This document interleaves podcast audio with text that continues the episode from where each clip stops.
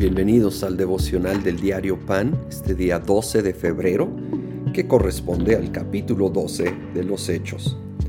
Dice, en ese tiempo el rey Herodes hizo arrestar a algunos de la iglesia con el fin de maltratarlos. A Jacobo, hermano de Juan, lo mandó matar a espada. Al ver que esto agradaba a los judíos, procedió a prender también a Pedro. Esto sucedió durante la fiesta de los panes sin levadura. Después de arrestarlo, lo metió en la cárcel y lo puso bajo la vigilancia de cuatro grupos de cuatro soldados cada uno. Tenía la intención de hacerlo comparecer en juicio público después de la Pascua.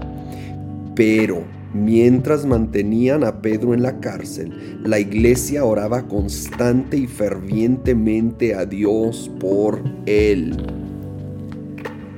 Qué intenso. Herodes está desatado ejecuta a Jacobo, de los discípulos más allegados a Jesús, arresta a Pedro y piensa hacer lo mismo, tal vez la iglesia estaría tan destruida, tan desanimada, desilusionada como Dios permitió que muriera Jacobo. Sin embargo, la iglesia se pone las pilas a orar juntos, clamando a Dios a pesar de una derrota, no era, o tal vez dicho, a pesar de perder una batalla, entendieron que la guerra no se había perdido, no se había acabado. Y Dios libera a Pedro milagrosamente. Que nosotros tengamos esa actitud, sobre todo en los tiempos que estamos viviendo. A veces se pierden batallas y es difícil de entenderlo Francamente hay cosas que no entiendo. Pero eso no quiere decir que la guerra está perdida, que Dios ya perdió el control o se olvidó de nosotros. Hay misterios en su soberanía, pero hay milagros por delante que Él quiere hacer y Él va a buscar una iglesia que se levanta y primero más que nada a orar, como ese ese grupo allí en esa casa clamando por Pedro. Seamos ese pueblo que se levanta en oración y no no nos desanimamos.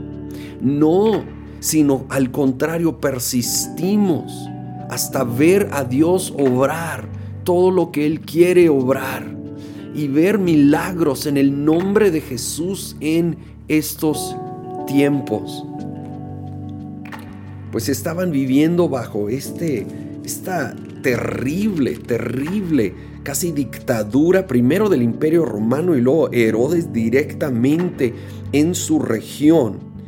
Pero fíjate el versículo 24. Pero esto, esto viene después de, de, lo que está haciendo Herodes. Dice, pero la palabra de Dios seguía extendiéndose y difundiéndose pero la palabra de Dios seguía. Oh, ¿cómo, ¿cómo necesitamos recordar esto? En medio de enfermedad, de dolor, de crisis, de todo lo que se está viviendo, pero la palabra de Dios siguió extendiéndose. La palabra de Dios sigue siendo poderosa, viva y eficaz, llena de poder. Así que lo que estés enfrentando el día de hoy, acuérdate, pero la palabra de Dios. Y acuérdate de ese grupo de cristianos que ante la muerte de Jacobo no no tiraron la toalla, sino que se levantaron a seguir peleando, a seguir orando y vieron la gloria de Dios. Señor, venimos ante ti en este tiempo. Señor, a veces confundidos, francamente, frustrados, dolidos. Se han perdido batallas, se han perdido seres queridos. Pero Señor, la guerra es ganada. Tú la ganaste. Tú venciste en la cruz, tú resucitaste, así que vamos a seguir haciendo nuestra parte. Vamos a seguir peleando la buena batalla de la fe.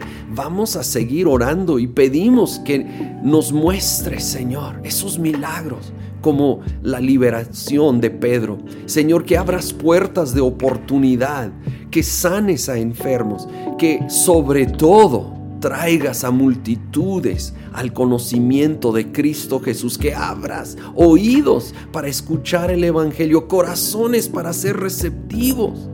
Señor, que tu palabra sea nuestra fortaleza el día de hoy en los retos que estamos viviendo en el nombre de Cristo Jesús.